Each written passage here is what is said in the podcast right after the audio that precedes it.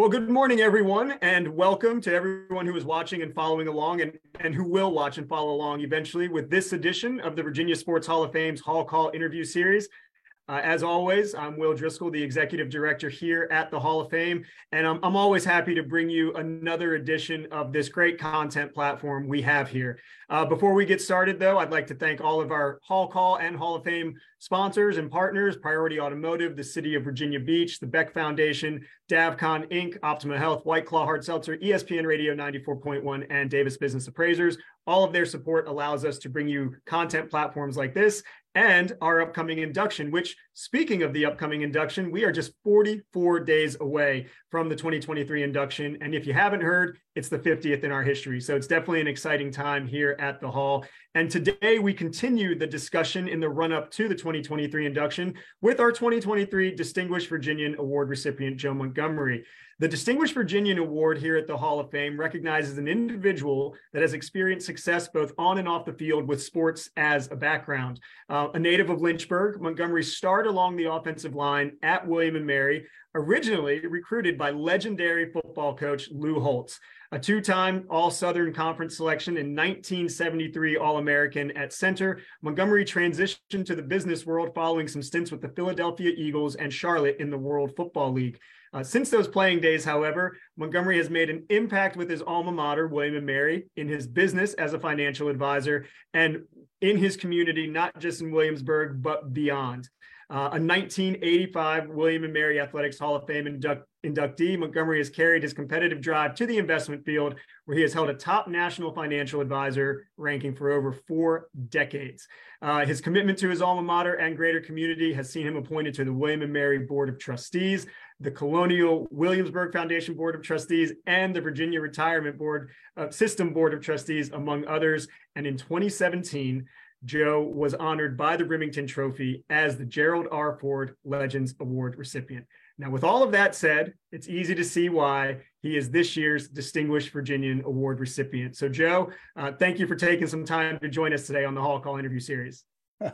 Uh, thank you, Will. I appreciate it. It's a lot of fun, a great opportunity, and everything you read just indicates I'm older than dirt. But anyway, hey, listen, we celebrate the past, present, and future of sports in Virginia, so it it all it all yeah. comes into the same pie here. So we're we're excited to have you here. Um, but you. obviously, we're, we're a sports Hall of Fame. And so let's talk about your sporting background first. Um, your story, we've talked about this in many of our conversations, but your story about how you got to William and Mary is kind of based on a leap of faith. You had a, you had an offer to another school, and if you want to if you want to reveal that school, I'll let you do that. But you turned that down in hopes that the offer from William and Mary would come. Can you share a little bit about that story? Well, you know, I, I lived, I grew up in Lynchburg, and um, you know, I was reasonably uh, well recruited, I guess you'd say, uh, and really you know, if this other place, if they just sent me the scholarship, I probably would have signed and gone there and probably been very happy. But you know, one of the things that that experience taught me, and I've carried through life, is it's it's amazing if you're fortunate enough to have somebody touch you along the way uh, that really directs your future. And for me, one of those people was Lou Holtz. He uh, was very important at the time. Obviously, he was the coach he understood me, I think, psychologically very well. One of the things uh, that I think made him so successful uh, in his total career was his ability to see people's future before they really realized it. And I've talked to other people that played for him, Notre Dame and, and beyond, and uh, they had similar experiences. And in, in my case, um, he I, I, called him after turning some other folks down. I called and said, Coach, if you still want me, I want to come to William and Mary. Um, a little stress there because I probably should have called him first before I, you know, turned down the other people. Uh, but he said, "Oh, I'll be up today," and that was a Saturday. And I said, "Well, Coach, my parents are going to a wedding," and he said, "Oh, well, they got to be there. I'll come up tomorrow." And I said, "Well, Coach, uh, tomorrow is the Super Bowl." And uh, he said, Well, I'll watch it at your house. Well, hell, I'm getting chill bumps now just thinking about it, right? But the the amazing thing is, I mean, yes, the guy was there, the the the Chiefs and the Vikings are playing, and you know we're sitting in the den with little TV trays, eating my mother's German chocolate cake. You know, uh, it was wonderful. Uh, but realizing the impact of that, that he, what he had in mind for me, um, and you know what I was able uh, to accomplish uh, with a, a, lot of help from him and others. Uh, it's always had an impact on me, and so we've stayed in touch. You know, we've um, had a lot of communication. Um, I know he recommended me for this, um, you know, among other things. So you know, just it's it's important to remember, at least I think, and I try to impart to to my kids and the people that I meet along the way. It's important to think about how people can have an impact on you and how you can have an impact on other people. Uh, it's kind of pay it forward, maybe, but I think he was a clear, you know, benefit to me when you you obviously mentioned the connection with Coach Holtz was was kind of one of the driving factors in pulling you to William and Mary. But what about the program overall at that point that was that really drew you there? Because at the end of the day, coaches are coaches, and you, you never know if they're going to stay or go. But there was something about the program that drew you as well. What was that? Yeah, and you know, my mother was a teacher, so obviously I knew the academics uh, of William and Mary, and um, as that turns out, that's an enormous plus. I mean, if you look today at the graduation rate um, that they have, um, I'm not sure all schools are as happy to publish that uh, as William and Mary is. Uh, but even back in you know in my day, it was um, you know it was known. And and again, we were competing. If you remember where we were at that moment, uh, we were playing West Virginia Tech, North Carolina, Wake Forest. Tulane, you know, um, he was able to recruit some, uh, you know, players much better than me uh, that that came there. And uh, but the academics, I mean, that's kind of the I don't want to call it the law of unintended consequences, but you know, let's say I made that decision because of the force and will of Lou Holtz. But the residual benefit was I came away with a degree from William and Mary. And for most people, pretty much like the ad says at the NCAA, most people are not going on to uh, make their lives as a professional athlete. And um, I think, you know, that's another one of those sort of unintended consequences. Yeah, I believe the the ad was there were over 400,000 NCAA athletes and and almost all of us are going pro in something other than sports. yes. Amen. Do you have a favorite Lou Holtz story, either from the football field or off the field, that, that just sticks in your mind? Uh, the one that I remember is, um, and, and there's a lot of things I think you take away from coaches that you apply later in life at a time you don't really know how significant they are. But uh, we'd had a particularly bad practice during two days, um, I guess my sophomore year. And um, well, it was a couple of things. The first one is this. So we're bad practice in the morning. He brought everybody in over at Weary Mary Hall and he brought in a bucket full of water and he jammed his hand down in it and he pulled it out and he said, The hole you leave when you pull your hand out, that's how much you're going to be missed around here when you're gone. And everybody's eyes, you know, get about like silver dollar size, and you're going, Oh, okay. So practice picked up a lot in the afternoon um, his point being, you know, you have to perform and you have to continue to perform. And uh, because I was a sophomore, and at that moment I was the only uh, sophomore starting, freshman couldn't play, right? Mm-hmm. And so um, he was sitting on the back of the stadium, and we'd had a couple of quarterback exchanges that didn't go right. In other words, there was a fumble. Uh, he came down off the stadium, read me out uh, big time because I'm the new guy. And so it's always the new guy's fault. And yeah, he just, you know, he had a lot of things that at the time might have been uh, irritating, shall we say.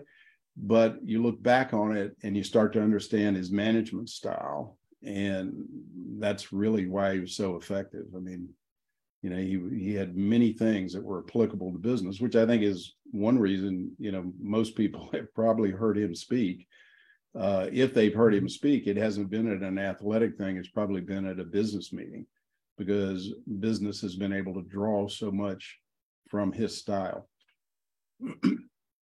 Yeah, it's and it's really neat to go back through the history of just sports in Virginia, not just at William and Mary, but all of the schools to see where the tentacles expand to. You know, who who has a connection to sports here in Virginia, and that kind of leads me into my next question. Just specifically as William and Mary, talking about that program, fingerprints are everywhere, all over football, from the Marv Levy's and the Lou Holtzes to to Mike Tomlin and Sean McDermott, two of 32 current NFL head coaches. Yeah are alums from William and Mary, and there's a third who actually coached at William and Mary. How has this college, known more for rigorous academics, become this influential in football? Well, you know, to me, and you know, I guess we're we're all think about that uh, and are proud about it. Uh, but I think it has to do with the fact that the, you know, the kids that we've been marrying every sport uh, are student athletes. Um, and the thing about what you're really learning, both from athletics and the academics, are things you can apply professionally. And it opens up, if you know, if you're graduating, uh, it opens up the spectrum of choices. So you take uh, guys like Mike and Sean, who were great players, but you know, they weren't playing professionally, but they were able to take the things they learned from Jimmy Laycock, who you know was a phenomenal coach, but also you know here it's uh, yeah we want to win football games, but the thing here is these kids are going to graduate and then that's they get an opportunity they have the added benefit of all that has been learned organizationally from teams and sports which is clearly, you know, what, what, what you folks at the hall are working on with these scholarships for high school high school students. Uh, I mean, this all plays into it. it. It's it's quintessential William and Mary. Um, that's you, you're going to leave here with a good education. If you happen to be a great football player, um, great. You're probably going to get an opportunity to do something, but you're also going to have in your hip pocket um, and I can tell you, I've wandered around, you know, through sports uh, quite a while well, afterwards for a couple of years. And uh, a lot of times I was really happy I had a degree from William and Mary. You know, uh, you think, mm, okay, well, I can do something else. Well, you you mentioned Coach Laycock, and uh, it, it's a, it's a really exciting year for William and Mary athletics as it pertains to the Hall of Fame because not only yourself but Coach Laycock is also included in the class of 2023. You have stayed unbelievably close to the program since your playing days. Um, how excited is it to kind of be recognized together and have that spotlight be brought to this program through the the Hall of Fame induction this year? Yeah, well, I mean, first off, uh, instant. I, I feel like I'm tagging on to instant credibility because Jimmy Laycock is. I mean, the word legend is overused, I think, uh, but in his case, it clearly applies. Uh, it's just phenomenal. You think what he accomplished and you know, the way he was able to work within the system um, you know, academically to bring these kids in that achieve. And his whole model about walk-ons and people that came in. I mean, as a matter of fact, Sean McDermott, not only is he a Hall of Fame member of the Whitmere Athletics, uh, but he's also in what we we call the walk-on Hall of Fame. Mm-hmm. I mean, you could put together a hell of a football team just off kids that walked on here um, it, quite incredible. And uh, his methodology for that, I think, was you know there's some genius there in the transition of the way football was going uh, to Division One level. Uh, I think he, when history looks back, they will probably notice that uh, his impact in the way the sport developed. Well, I think one of the old adages is as a coach, you're hired to be fired. And so to be able to kind of set your own terms and, and have your term play out on your terms oh, yeah. is uh is is not something we see every day. In 39 years with the program, and uh, and 249 wins. I think when he retired, he had the third longest tenure uh, of any of any collegiate coach, which uh, which is just a, a, great testament to him. And he'll actually be joining us on this platform in two weeks, so we look forward to, to talking to him there. But um, let's talk a little bit more about about the Distinguished Virginian Award this year. And and I, I briefly mentioned it, but it in a nutshell, it's really about how sports intersects with other facets of life you know what sporting principles have kind of guided you as you've gone on to success in business and philanthropy and, and just a lot of the community impact that you've made? Yeah well you know sports in general require preparation. And a lot of people when they go into uh, any career uh, they they probably aren't prepared to put in initially the work because they may not even know what the workload is you know mm-hmm. depending on what your job is um, I think the one of the great things about which what I tried to do, you know, people don't realize what it takes athletically. I don't care even if you're gifted in the competitive world we're in today. Even the most gifted people are prepping, prepping, prepping. Um, you know, you, you, look at Tom Brady, the the the, way he he prepped uh, in preparation. Um, in my own stumbling way, I probably did a lot of the same thing as an athlete. I mean, I moved toward lifting weights in an era when people weren't lifting weights.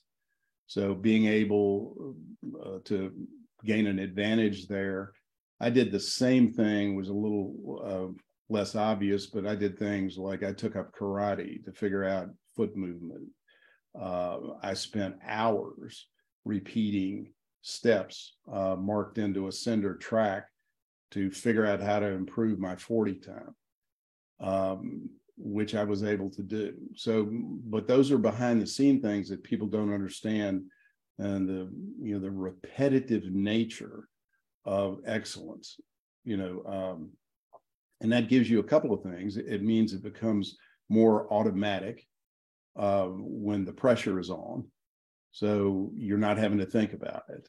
Um, you know, that's, that's very important and um, there you don't break down as you tire out as quickly. You, you know, you hear about people on the offensive line, people get tired, they tend to stand up a little bit. Makes it easier to get past them. So that has to do with how much conditioning, how much work you're doing. So there are all kinds of things that are transferable.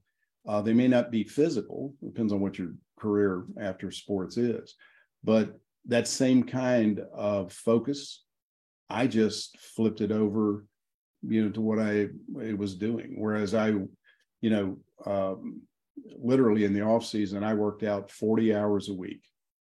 Um, you know, whether it was you know, the things I mentioned, lifting, karate, running, biking, when I got shin splints, you know, anything that would work.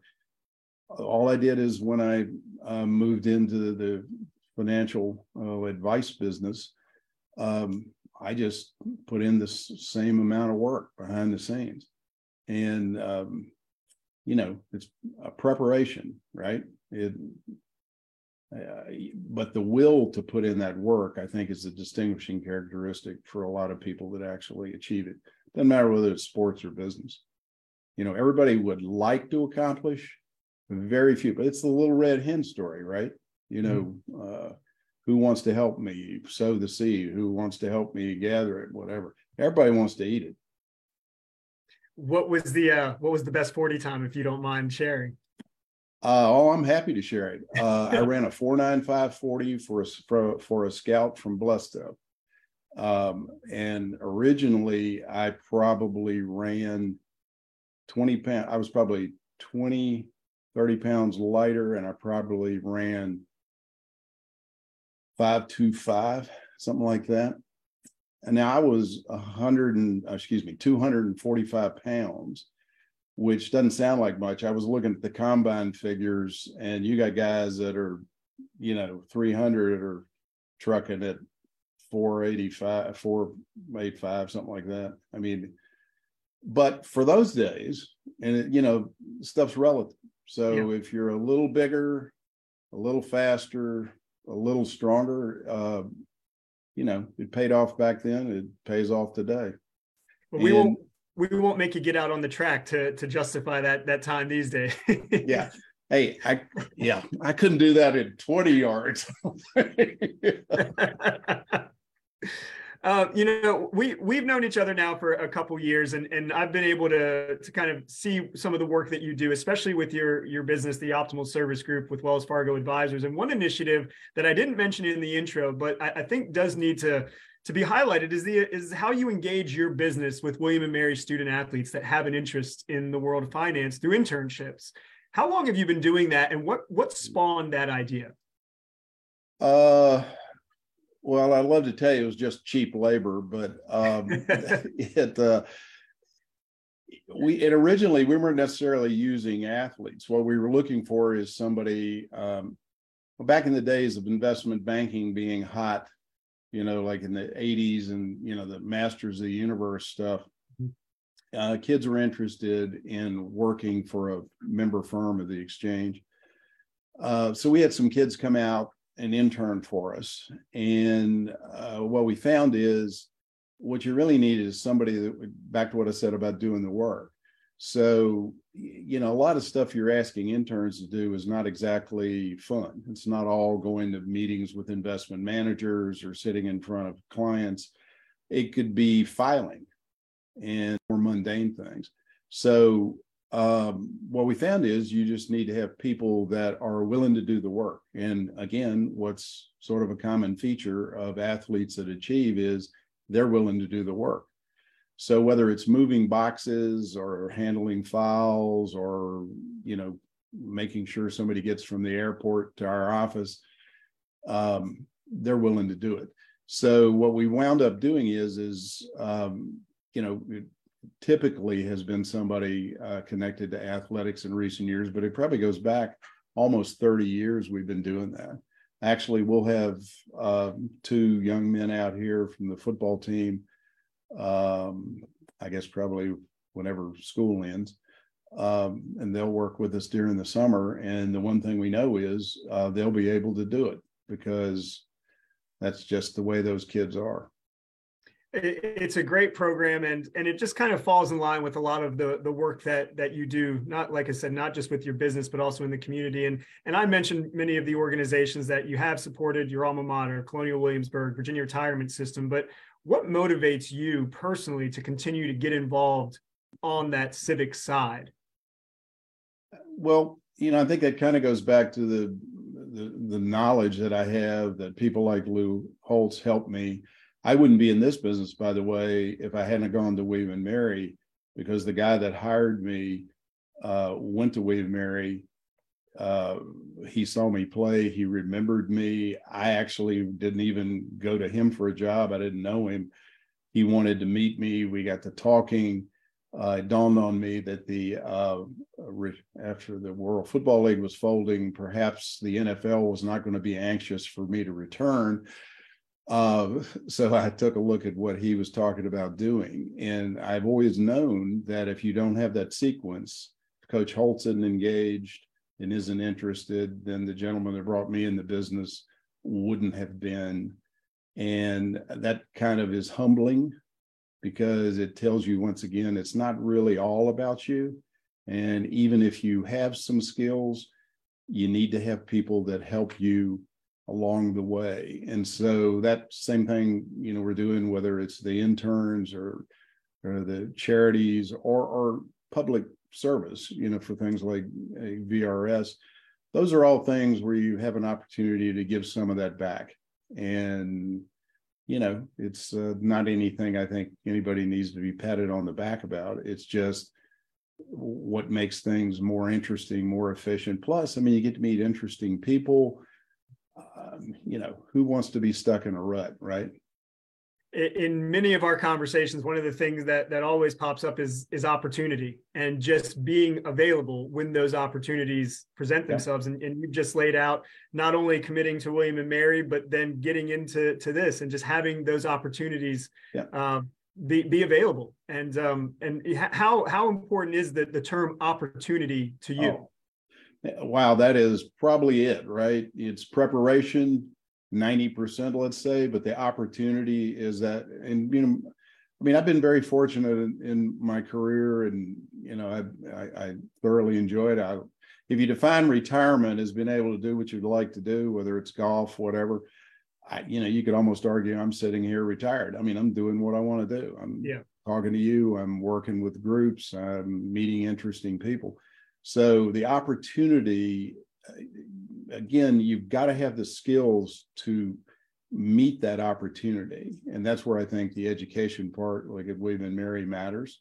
Uh, the preparation that people do for themselves, the study, the work, whether it's, you know, uh, my profession or any other, medical or whatever, you got to be able to meet the challenge. But that again comes from athletics, right? I mean, uh, look, you know, we all um, suffer from, I would say, um, my wife had these shirts made up for uh, our friend. Uh, well, we actually gave them to everybody eventually. Our old guys that say, "The older I get, the better I was." Okay, so we we have selective memory loss. Like I'm pretty sure I never got called for holding. You know, it's at least the way I remember it. Of course. Um, I may have missed a block, but I can't really recall those. Uh, so it's selective memory. But you know, we all fail uh, I love the comment. Actually, it was Nelson Nelson Mandela. They got it from, I think, but um, uh, quarterback for Philadelphia Hurts when they were talking about the loss, and he said, "Well, I don't look at it that way. We either win or we learn." And I thought that was brilliant. Um, and as I said, I think Nelson Mandela said it. But if you think about what that young man went through and has been through and then put out on the field and you could argue he did everything he could do uh, and they lost. And instead of thinking of it the tragedy of it it was just we learned. And i i, I thought that was astounding. And i really think that's the way you have to think about it with opportunity because it's going to come again. And so instead of worrying about it, complaining about it, just prepare a little more. Yeah, you only get one shot at this thing called life, and yeah. uh, and you can't plan. For, well, you can plan for it, but there's a lot of things and hurdles that that get presented to you, and it's yeah. how you approach those. Um, we're, we're we're getting close to time, but I did want to I did want to talk about one more thing, and that's the Rimington Trophy and the Gerald R. Ford Legends Award. And and the Rimington Trophy probably sounds familiar to a lot of, of sports fans, especially college football fans. And that trophy honors the best center in college football each year. But the Gerald R. Ford Legends Award, presented by the Rimington Trophy, uh, by the organization, goes to a former center who has also made significant contributions to the football and/or business communities, or through philanthropic endeavors. You were awarded this prestigious award in 2017. Your name is now associated with a president of the United States. Yeah. What, what does what did that award mean to you? And and just kind of take us through the whole the whole presentation that night and just being yeah. associated with the Gerald R. Ford Legends Award.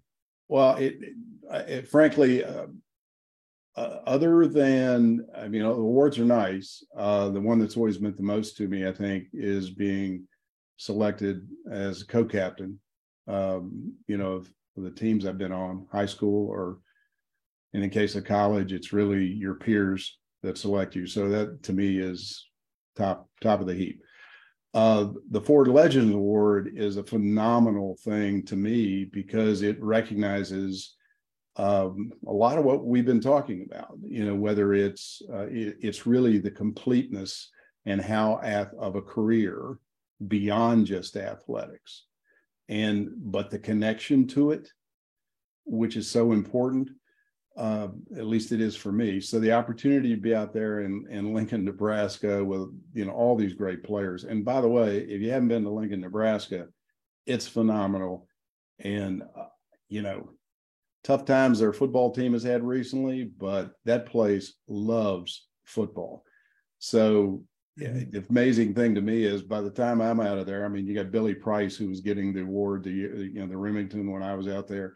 By the time they get through with you, there are kids coming up for autographs. You know, it, it was it it was spectacular, but it was to me the connection of accomplishments beyond just athletics. You know, if the baseline is you were a good athlete, that's fantastic. Uh, but the carryover I see because in you know uh, by the time I got that, obviously a lot of life has uh, gone by, and you realize how important you know all these other opportunities are that you're talking about that have come up. And you know we've been able to navigate them successfully and that award really acknowledges it. And to have it in that setting with guys like dave rimington who was the only two-time winner of the outland trophy you know that kind of thing uh, you know a fantastic uh, group of people. And and i think it really with ford it was interesting because what they were creating with the family and he was alive when that was created um, they were really doing very much what I feel like you, you guys at the hall are working on toward the scholarshiping of kids and making people aware, you know, how athletic opportunities expand all of your other opportunities in life. And to me, that's just, uh, you know, that was sort of it. We had a great time, and Lord knows they know how to throw a party. I mean, it was spectacular.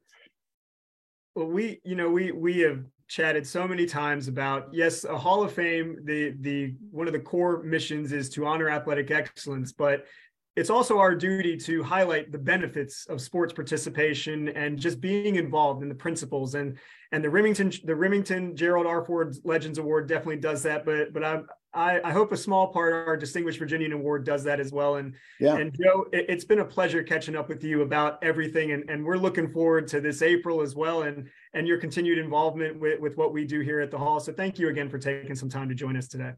Well, thank you. It's it's it's an honor to be engaged, and I totally agree with what you're working on. is a very much distinguished, and your uh, high school work is fabulous for what this what this state needs. Thank, Thank you. you. We we have a lot of we have a lot of good people to highlight in this state, and so it's uh it, it's definitely something that that we like to do. Uh, but for the for everybody who tuned in or will watch, again, I'd like to thank you. And as always, thank you to all the sponsors for the Hall of Fame and our partners. You can see them over my shoulders. Uh, be sure to stay up to date on all things Virginia Sports Hall of Fame and the Hall Call interview series by following our social media platforms Facebook, Twitter, Instagram, LinkedIn, and YouTube. We have multiple Hall calls scheduled in the next few weeks. First up, Next Tuesday is Roanoke College lacrosse legend and 2023 inductee Bob Rotans, uh, March 14th at 11 a.m. Once again, I'm Will Driscoll with the Virginia Sports Hall of Fame. The 2023 induction is just 44 days away. So, whatever you do, participate, don't spectate, and we'll see you next time.